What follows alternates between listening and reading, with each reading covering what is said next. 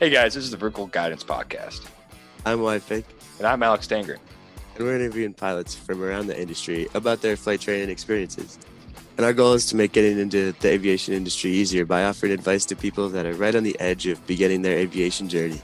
So let's get into it. Sit back, relax, and enjoy the ride. Today on the podcast, we have Jake McLaughlin. Welcome on, Jake. Hello, thank you. So uh, tell me some of the credentials that you like, who you fly for, what kind of ratings, all that fun stuff.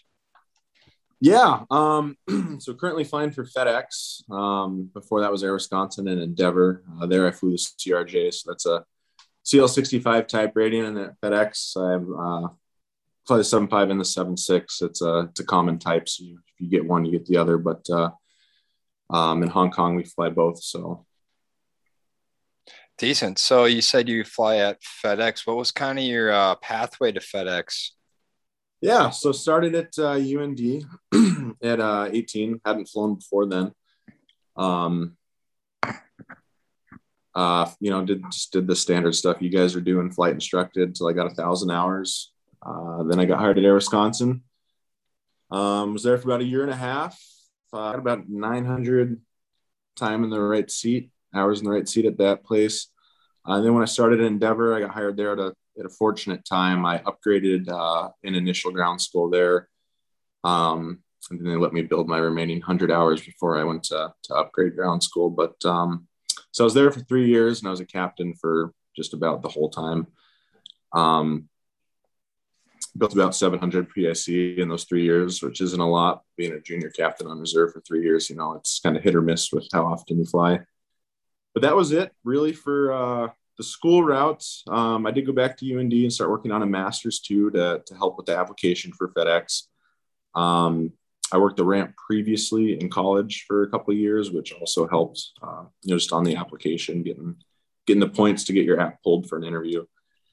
Um, and then a little volunteer work with the union. So just to kind of add on a bunch of little things to to make it work out. Yeah, you, you said you went from uh, Air Wisconsin to Endeavor. What made you switch regionals? Yeah, um, well, I was living in Virginia Beach at the time, uh, which is not a cheap place to live. And Air Wisconsin, while being the highest paid regional at the time, was still, I, I think I made $25,000 my first year. So it was not before all the pay was good. Um, Endeavor had just came out with their bonuses. I don't remember exactly what it was. It was like an extra 25 or 30 grand a year split into quarterly payments. Um, so obviously a significant increase in uh, in pay uh, from where I was at. So um, I went there with the hopes of being Minneapolis based, you know, and just commuting from Grand Forks. That never happened, um, but the pay was definitely uh, a motivator. You know, loans were coming due and all that fun stuff after college. So uh, making some money was was definitely high on the priority list. Sorry, how much were you making at uh, at your first regional? At Air Wisconsin back then, so what, six years ago now. I mean, I don't quote me on it, but I think the hourly as a first year FO was like twenty seven dollars an hour, um, which sounds like a lot, but you know when you do the seventy hours, seventy five hours a month, it's uh, it doesn't add up to a lot. yeah, it seems like It's it. changed. It's changed, It- right?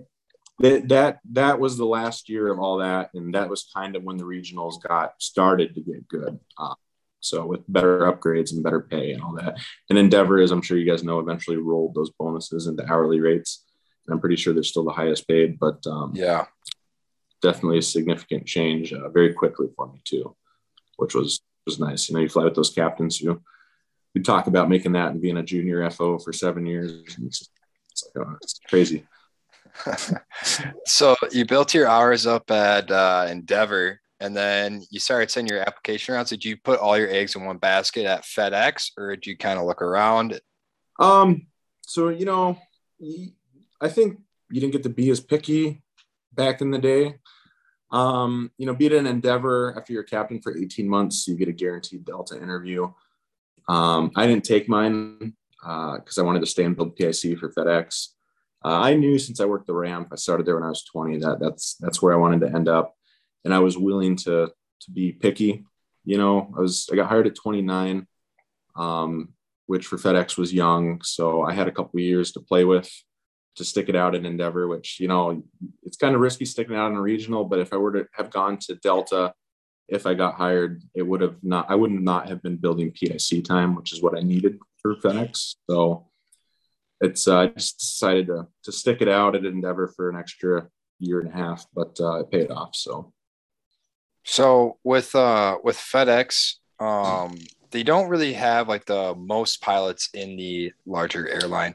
Are they more picky with um pilots? How do you like get your resume built up so you can uh, be more favored by them? You know. Yeah, I mean, I, am not familiar with the numbers. I know Delta's like over 14,000 pilots. United and American are pretty close to that. Um, we're around 5,400. Uh, so we're definitely a smaller pilot group. Um, but we are, we do have a advanced aged seniority list. Um, so that is helping with, I mean, I think we've hired almost a thousand people in the last 12 to 16 months, uh, which is significant. I've been here a year and a half and I already have 20% of the company junior to me, uh, which at a small company like this is, is huge. Um, but uh, I forgot the rest of your question. it was like, uh, how did you make yourself like diverse so FedEx would pick you? Because I feel like FedEx is like a lot of people's like end goal because of the pay and of the uh, um, mainly the pay that pays so well there. Yeah, pay and quality of life is pretty good. Um, yeah, so um, like I said, I went back and got my master's degree. Um, I actually didn't finish because I got hired at FedEx in my last semester, so um, kind of met that goal. But uh, uh, the, that was definitely you know something to talk about, and, and they like to see the higher education. Um, so that helped. Like I said, working the ramp previously helped significantly. Um, previous employment they really like to see. Uh, I did volunteer work with the union, the Ace Club at UND. I didn't. I was kind of weak on the volunteer resume. I didn't have a lot, um, especially post college. Uh, so just working within the union because FedEx was Alpa, Endeavor was Alpa, Air Wisconsin was Alpa. So it was easy to kind of stay in the Alpa umbrella and just you know they have so much, so many volunteer opportunities. Um, but I did that, and outside of that, you know, just I never failed the check ride, so that helps. Um, you know, just just keeping a good training record, little volunteer work, higher education never hurt anyone. You know, what Owen's doing right now is it's it doesn't hurt. So you never failed a single check ride like throughout your entire UND career? Um, 102 and on on my flight 102. I, I, should have specified 121 check ride. Um, oh, okay. You know, places like Air Wisconsin, where like Barrett and Owen are now, um, initial training is not AQP. Uh, so it's it goes on your record if you have a training failure um, on your initial type ride. Um, what does uh, AQP mean? Sorry. Uh, advanced qualification. Uh, I should know that. P. I, I forget what the P stands for, but basically it's the, the training programs that airlines work out with the FAA. So if FedEx on an 18 month training cycle, so every nine months uh, I'm back in Memphis for for sims. Like the first nine months, all the it's the MV, the maneuver stuff, the single engine versus all that stuff. And then the 18 month mark is um, one day of ground school on an LOE, so the line based uh, you know stuff. Um, but that replaces the like the once a year check ride that you know if you screw one thing up, you fail the whole thing. So um, supposed to be better for proficiency and you know you're not worried about failing and whatnot. Although you still can fail the the LOE. So and people do. Um, I had you know a buddy who failed his initial type ride at Air Wisconsin, and well, it's not the end of the world. It's just something you have to explain on all your interviews after that. So I've heard that failing a 121 check ride is like kind of a pretty big deal. Like, is that is that true, or like, can you kind of can you recover from that? Yeah, well, not. I haven't ever been in a hiring department or a training department. Um, I can tell you, it's not ideal because um, it is something that'll be talked about in an interview um, a, with a major. So it's better to fail at a, at a, you know, once you make it to the majors than at a regional. Um, but like it's just something to be talked about. And you know, when you, I think if you look at it as a whole picture, it could be just something that's added to stack against you. You know, in an interview, it's something you can easily avoid by preparing and you know whatnot. People make mistakes. It's uh, and it, with the AQP, it's trained to proficiency. on most of the stuff. So if you screw something up, you get another opportunity to, to do it again. Um, I had a sim partner once who just went right off the right side of the runway with his V1 cut. You know, it's you just drag back to to the you know runway again, and give it another shot. So it's uh Jeff would definitely be something to talk someone to talk to about AQP, it's specifically with FedEx stuff because I just not being in the training department, you really I really don't know what they do. Uh, but it's different, better than what it used to be before AQP days. All right. So other than the pay and quality of life, as well as having a pretty good mentor and uh, Jeff, well, like what else? What made you want to go to FedEx over? I mean, like turning down a Delta interview is kind of a bold call, in my opinion, at least. I feel yeah. like other people might agree with me. yeah, I've always said people who like flying passengers around, you know, either haven't done it before, they're just they're just a little odd. But um, it's uh, you know, I, I working the ramp and it kind of opened my eyes to the whole FedEx side of things. Because before then, I didn't, or the cargo side of things, I should say. Um, I didn't know much about it, uh, but having just been around it more and kind of seeing what these guys do or how little they did, um, you know, it was pretty cool. Um, so I did some research. Uh, that was around the same time I actually met Jay or uh, Jeff at a, you know, an alumni event, and uh, you know, just being around, you just, just, I mean, FedEx is the way to go. And then being at Endeavor and Air Wisconsin, everything from commuting. Um, you'll, you'll, at some point, if you're a commuter, you're always going to have issues, whether it be with a gate agent or tight flights. And dealing with passengers. You know, it's it's not for everyone. It wasn't for me. I, so I uh, was very happy with my decision to to hold out at Endeavor longer to hopefully get that FedEx job. Would you recommend that to other people? Like, like say they were dead set on FedEx or UPS. Would you say to stay at a regional longer to get your hours, or would maybe FedEx rather see you go to a legacy and then, you know, get some time in like a bigger jet and then yeah. go there? I don't know. Well, do well I never recommend you go to UPS one, but um, I, I, would. Uh, I, I don't. I don't. Man, I don't know. Um, things have changed so much. You know, all these flows now. You know, Endeavor just announced their flow um, with Delta. I know our hiring requirements haven't changed, which is 1,500 total turbine PIC, of which, no, 1,500 total turbine and something multi-turbine and something over 12.5, of which minimum 500 is PIC. And I'm pretty sure that 500 PIC is only covered under a manager's endorsement or a legacy endorsement. And if you don't have either of those, it's a thousand PIC is what they want to want to see. Um, but I think that's going to change. Um, hiring's picking back up at the majors again. So, you know, we obviously got a big influx in Africans the last two years. Um, but I think with hiring picking up, um, you know, before Delta was stealing a lot of pilots from the right seat, even, um, you know, they don't have this PIC requirement that we have. So people who might want to do FedEx but weren't as willing to forego a major job like I was might just say, well, screw it, I'm going to go to United. They're going to hire me sooner, so why not? So you recently went through the training at FedEx a couple years ago. What was that like compared to regional training? Um, yeah, I've been here 18 months now. It's a lot more gentlemanly than uh than the regionals. Um, things just uh, I don't want to say they're easier, but uh, you know the regionals are you have a you know Air Wisconsin and Endeavor was a month of of ground school when I got hired. I know now they're doing like the first week or two weeks on LMS based training. Uh, I didn't have any of that when I got hired, so I, I can't really speak to what they're doing now.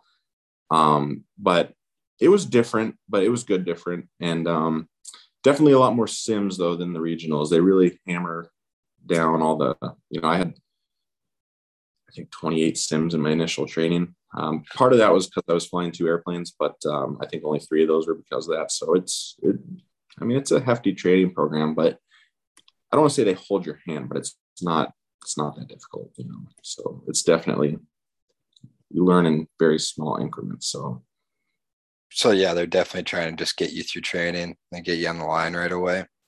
Yeah, and I don't want to say that in a bad way. It's it's not they're letting people slide through. It's just the way they build it is I mean, you just it's such a long training footprint that if you're not getting something you're gonna. I mean, you're there a while. You're gonna pick it up eventually. So, um, but at this level too, no one's coming in not having flown a jet before. We're at the regionals, you know. I would estimate, you know, 80% of the guys coming through haven't flown a multi-jet before. So do you think it was easier going from uh, UND aircraft to the regionals or from the regionals to a 750, 7067? I don't know. You know, that CRJ course at UND was actually helpful. Um, and going to, I know why it's, it was actually helpful um, with the CRJ stuff at uh, Air Wisconsin, having seen all just things like the FMS and stuff, not even the flying, just that type of stuff. Uh, it was beneficial. The flying side of it, I guess it was different, you know, going from a CRJ to in the 7.5 and 7.6, I mean, honestly, could not fly more differently. It's uh, the 7.5 is very heavy, like the CRJ on the controls, and the 7.6 is like flying a toy. It's just so light.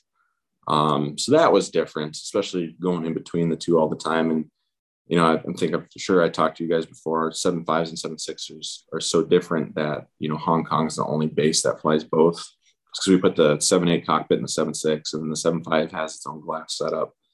Um, and then even all the systems are are different. You know, hydraulics are different.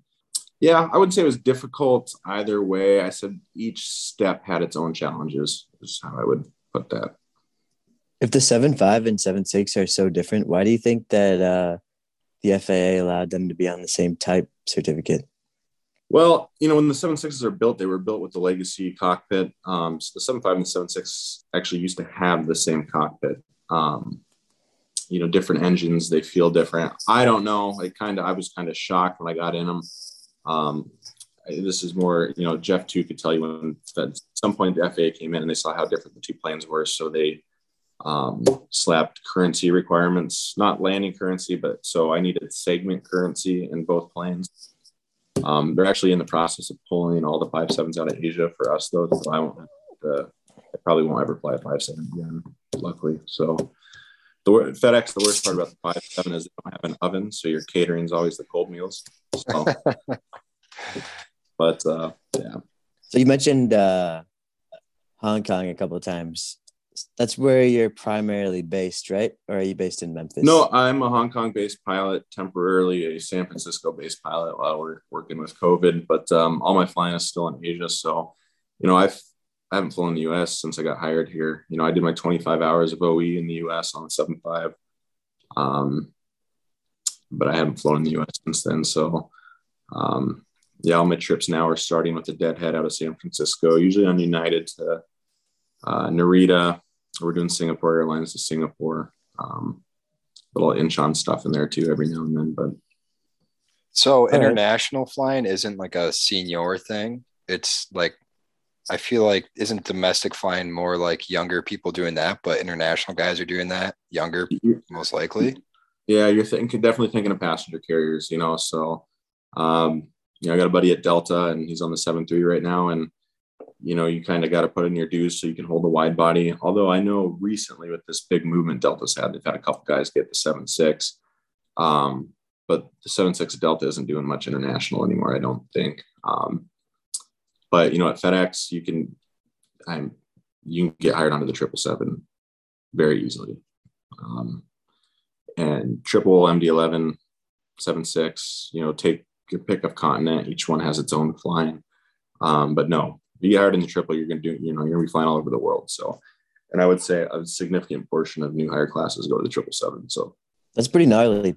So, what do you do? You like international flying?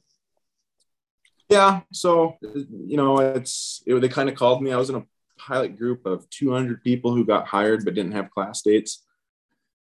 Um, trying to think, I got I interviewed in September, got hired, and then I didn't start till March. So I was at six, seven months. Um, so I was in and I was right in the middle of that hiring pool.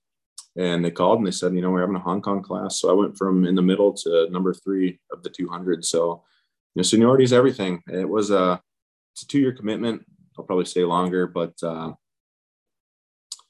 um, yeah. So that, you know, Hong Kong kind of forced me into the 7576, but, uh, I thought it'd be cool. You know, why not go fly around Asia for a little bit and see some stuff. So far, are you liking it?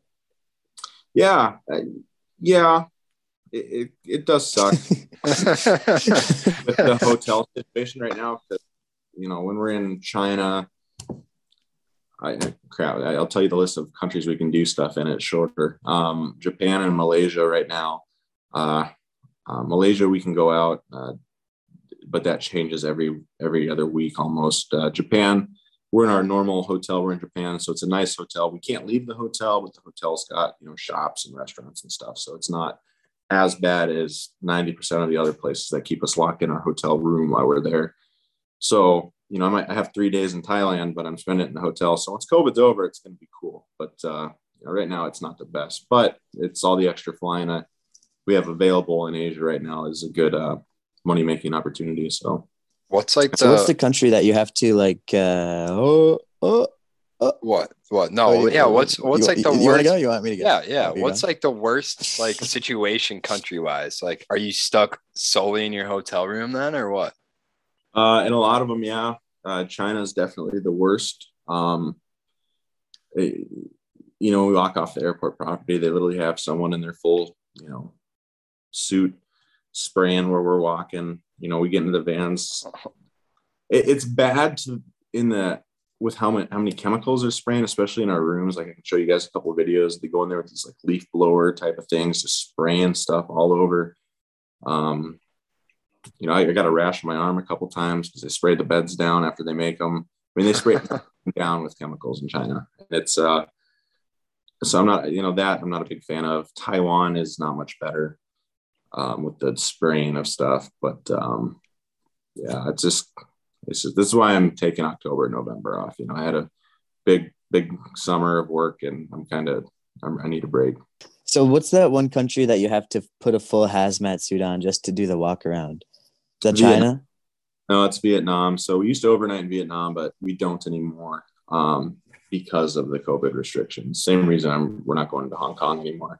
Um, and yeah, I just to leave the plane, you got to put on that full white suit and face shield and it's uh, it's fun.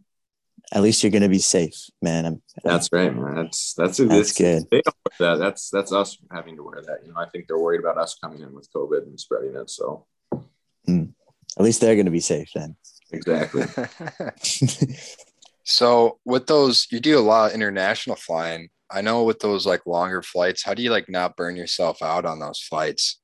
Because what's like what's like your longest flight that you have to do for FedEx? Yeah, well, actually, I don't do that long of flights. Um, and you know, these deadheads that we're doing, these 10 to 16 hour deadheads is, you know, even in, you know, business class going over to Asia, it's, uh, I will never go to the 777 or the MD11. I just, that's too long to be on an airplane. Um, I don't like it. I would say my average flight's anywhere from three to four hours max. Um, that's nice. Because I just fly around intra Asia. Um, you know, I don't do any US flying. Uh, we just fly around Southeast Asia for for me, you know, and then we'll bring stuff to the hubs in Japan, China, and, you know, the triples, the MDs will come and pick that up, and then they go um, Europe, Australia, back to the US. So, hmm. so do you know how they do those longer flights? Like, are there a couple uh, pilots on board, or what? I don't know how anyone does those longer flights, but uh, yeah, so it's seven hours, 35 minutes at FedEx. That triggers a third pilot. I don't remember what the fourth one is. I think it's 11 and a half, maybe 12 hours. I'm not sure because we don't ever deal with it. Um, and then, you know, usually the captain will send out an email and you guys will figure out your sleep schedule. You know, triple has bunks. The 7 6, we do have long flights in the 7 6 out of Memphis. Uh, the ETOPS Europe stuff. We're getting ETOPS Asia stuff out of uh, our Oakland base soon. Um, that'll be flown by Oakland pilots, not us. And, um, you know, we have a, call it a captain in a can. It's a can in the first position of the airplane. It's actually really nice. Um, it's got the two bunks and, and some stuff. So you go back there and sleep. Uh, but yeah, we used to have, I think it was Narita to Singapore, which was seven and a half hours, but uh, the seven six was too small to carry what we needed. So they put an MD 11 on it. Um, luckily, because you know, that's a long day, seven and a half hour flight. Um, mm-hmm. So happy we're not doing that. But our average flight for us call it three, three and a half hours, I would say, for a Hong Kong based pilot. So when you're in Hong Kong, were you solely like before COVID, were you solely living in Hong Kong or were you in the States doing like commuting? yeah, well, I, I got hired during COVID, so it's been COVID the whole time in Hong Kong. But no, I'm I'm a Hong Kong resident um, on an employment visa. Uh, so I have my apartment in Hong Kong, and um, it, you know, you, you have a lot of freedom with what you want to do. You know, I was over there for four months. And then actually last October, I had all of October and November off. I had no training in November last year. And um, I was in the US for like two months, um, just off, you know, except for three days of training in Memphis, which, you know, doesn't really work.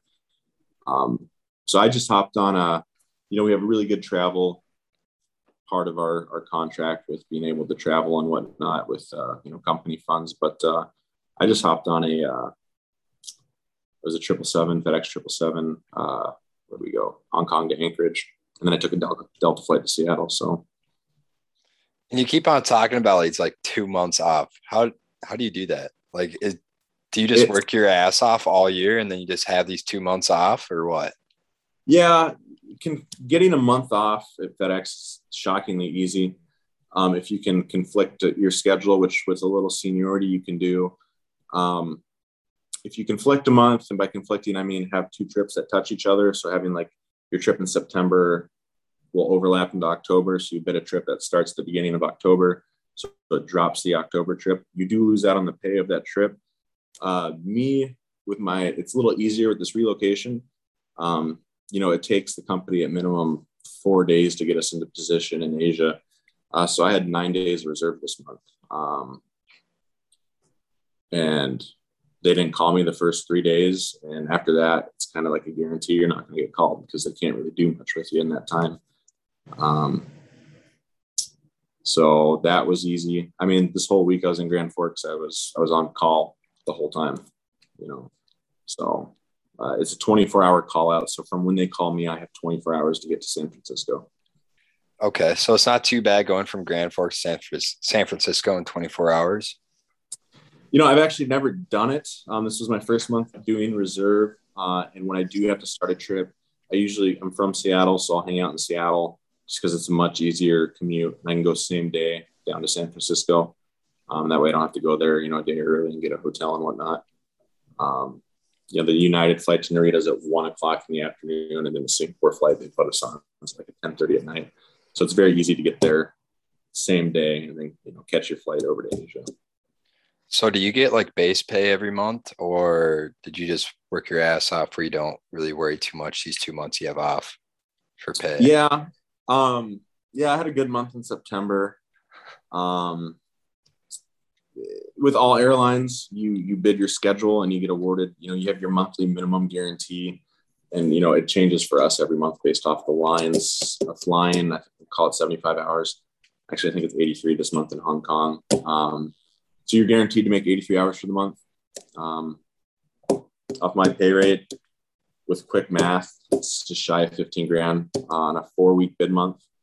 Um, so it's not too bad. And like I said, I just have these nine days of reserve, and uh, today was my last day of reserve, so I got the rest of the month off. And then November, I'll be able to conflict with training. So I'll just have I'll bid for my training to touch my trip, and it'll drop my whole trip. Jeez, so, working hard. Take a pay hit for that, um, but you know it, it it's not worth it anymore to me. It's a, the money was good for a while, and just the stuff we have to deal with in Asia. And Like I said, you know, you need some time off from that. So, did you find yourself getting burned out towards the end of your time over very, there? Very much so. It was. uh It's just I don't know. It's a different kind of tired, being locked up in your hotel room for you know 10, 12 days. And I did that monster trip in Asia in September. I did a 32 day trip. Um, which is completely voluntary, the extensions and whatnot. But uh, it's just 32 days. I definitely needed at least a month off after that. So during those 32 days, how many of those days were you locked up in a hotel room? Do you um, know? Well, all of them technically. The only time I left was to go do a flight. You know, a flight. Oh my gosh, three three and a half hours. So um, it's nice going to Japan because, like I said, you can go walk around. You can go. You know, it's it's definitely a big place for us, Osaka and Narita. So there's usually know someone there, you know, so you can go out and grab dinner and a couple drinks and whatnot. But uh, it sucks. I'm not gonna lie, it sucks. Right now, it's it's the only reason I did it was for the money. It's other than that, there's it sucks. So are you like stuck in like a Holiday Inn kind of hotel, or is it a little nicer than that? Uh, it depends on the country. So our, our international hotels are amazing, um, but countries like China, Thailand, uh, Malaysia used to, they don't anymore. Singapore does. Um, they forced us into, they're not government hotels, but they're hotels for foreign pilots, let's put it. Uh, and they are not our normal nice hotels. So um, food's not the best, especially at the China one. Um, rooms be limited. You know, a lot of guys will take catering off the planes, um, and that could last you a day.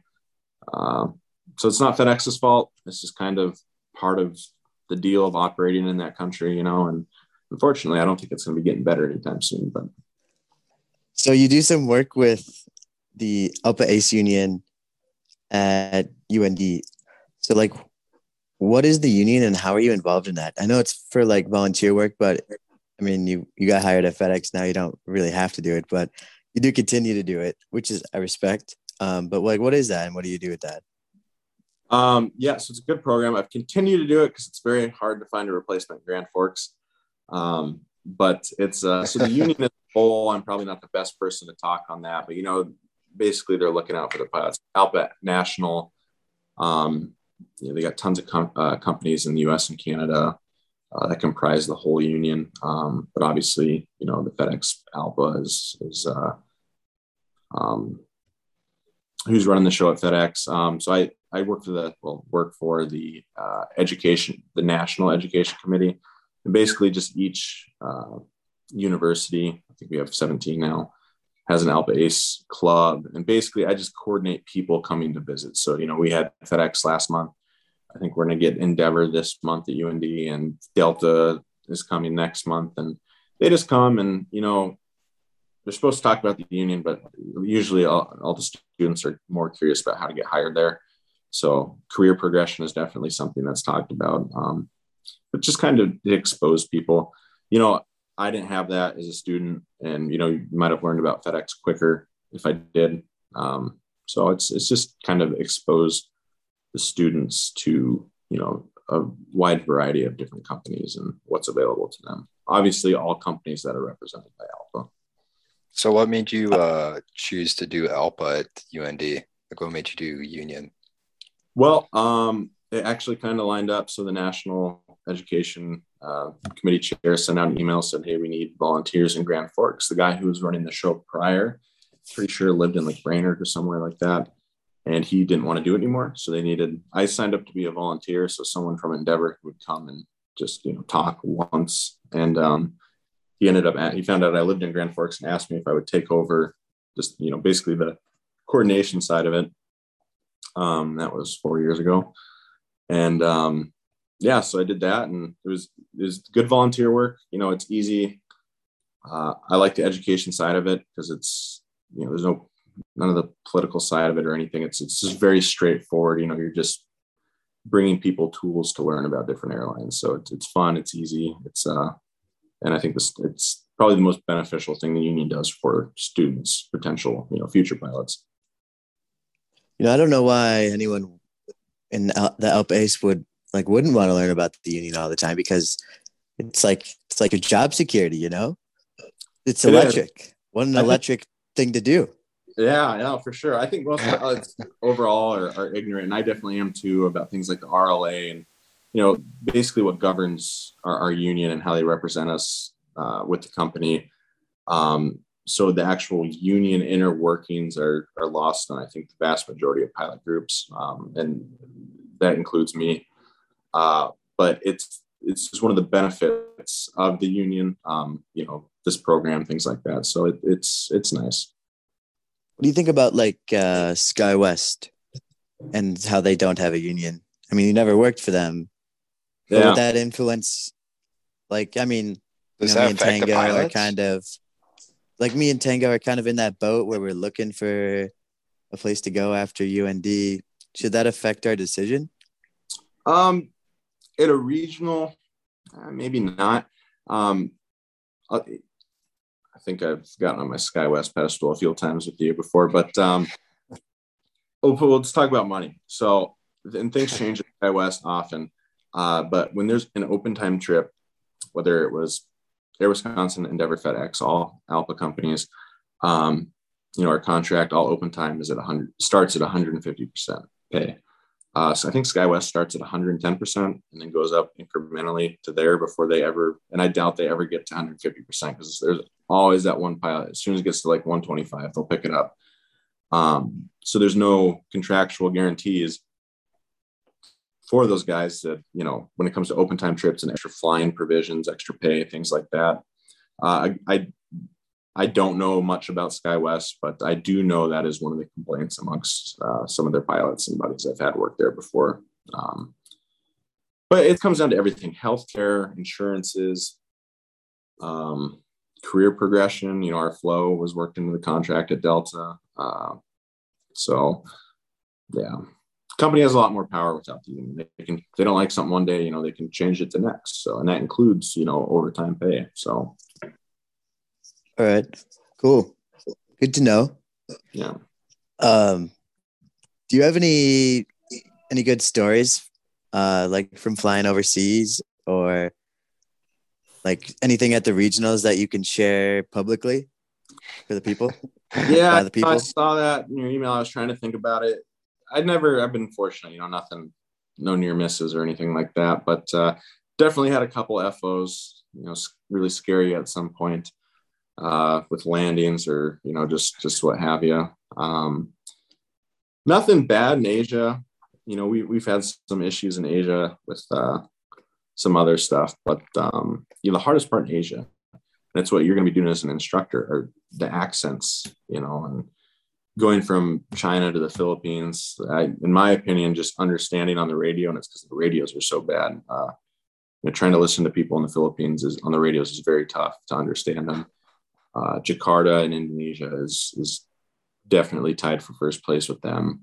Uh, I just think the the language barrier, you know, hearing people, what do they say? So trying to figure out is probably the hardest thing. Um, you got guys going direct the wrong fix and stuff like that. You know, nothing too crazy, but uh, just because there's the, you know, they didn't misunderstood who they were talking to. But uh, yeah, man, nothing too crazy, unfortunately. So, like, as a captain, a did you ever get like defensive when you saw an FO just really butchering an approach? Like, did you feel like you're like a CFI again, like coming in? Yeah, sometimes. You know what was really cool to see is I saw a lot of second career guys um, as a captain. Um, like if, one time I flew with a guy who I think he's 55 and he's a retired police officer. He said they always wanted to be an airline pilot. So, you know, he used part of his retirement benefits, went to flight school and and whatnot. So that was cool. Um, said that you know the generational stuff is it was cool to see even at the regionals. Um, I wouldn't say defensive. Uh, you always have an FO who wants to be a captain little early, um, but no, you know it's it's pretty self-correcting. You know when it comes to an approach, a guy's not doing it well. Um, I think one time. Uh, I think going into White Plains, this the crosswind was too strong for for him, and he was a new hire, so I did it. But you know, he gave it one shot, and it just didn't work out. So we came around again, and but uh, yeah, nothing. No one has tried to kill me yet. I've had, probably had more scary stories from you than I do from the regional. So, um, well, that's concerning. So, on that note, um, what advice would you have to like uh, UND students or UND CFIs like ourselves to kind of stick to the grind and get to where we would want to be here and maybe in your position someday? Yeah. Um, you know, especially nowadays, everyone's going to get here eventually. I think that their careers are, are very bright. Um, you know, they do look over your transcript and interviews. So I had to explain a couple French classes uh, I didn't do well in. Um, you know, grades are important. Check grades are important you know, just make sure you're prepared for everything. And, uh, you know, I think a lot of people disagree with me on what I'm about to say, but uh, be picky. If you don't want to go somewhere, you know, keep in mind if you get hired somewhere at 28, you're going to spend the next, you know, 37 years there. So go where you want, or at least attempt to go where you want. And if it doesn't work out for a while, then you know try other places. But I wouldn't say definitely don't be afraid to hang out in a regional for an extra year to get to that major job. And a lot of people would disagree with that, but uh, it's what I did and it worked out for me. So I w- I wouldn't change anything on how I got here.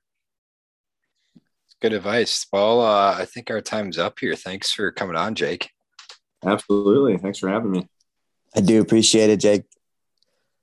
Thanks for listening, guys. Hope you enjoyed the podcast. If you have any questions for us, DM us on Instagram at vertical underscore guidance. Thanks, guys. Thanks.